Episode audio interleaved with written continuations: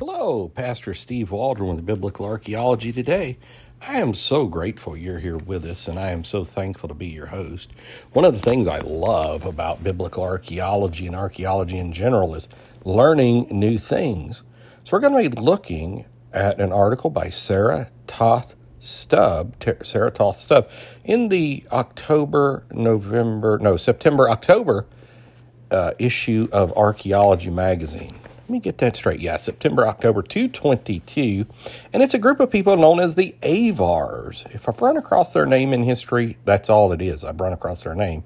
Didn't know anything about them. Let's get started. The name of it, it's under Digs and Discoveries, the Avars Advance. It's got a beautiful gold drinking horn mouthpiece, gold drinking horn mouthpiece from a different angle, gold eagle head, gold drinking horn gold ornaments, an Avar burial. So you might ask, who are the Avars? You may already know. Beginning in late antiquity, around the 6th century AD, a powerful group of nomads known as the Avars or Avars ruled much of Europe and nearly conquered Constantinople. See, I never knew that. The Avars were based in the Carpathian Basin, the height of their grip on the region, from the 6th through the 9th century AD. I'd heard of the Khazars there, but not the Avars, but in that general area. But where they came from has been a mystery. They left no written records, and scholars believe they were probably not literate. Some contemporaneous Byzantine sources betray the Avars as a menace who has suddenly appeared in Europe from somewhere to the east. I remember reading about the Celtic people in Galatia, which is Turkey. I mean, so there is migrations throughout history. Uh, the Anglo Saxons are another case point, as, are so many. The Phoenicians and Carthage and all this. Archaeological discoveries, including weapons and harnesses at Avar sites in modern day Hungary, are similar to those found in the steppes of eastern or steppes of eastern Eurasia.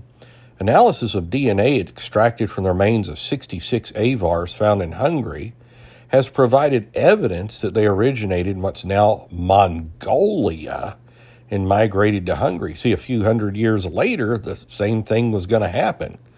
You're going to have Mongolians uh, coming into Europe. Um, and DNA Science just did a podcast on that yesterday. And so it's a distance of over 3,000 miles over a single decade. The Avars are the longest lasting of the steppe empires uh, of the region, longer than the more well known Huns or Mongols. Yet they're poorly understood, says Patrick J. Geary, emeritus history uh, professor at Princeton University Institute for Advanced Study.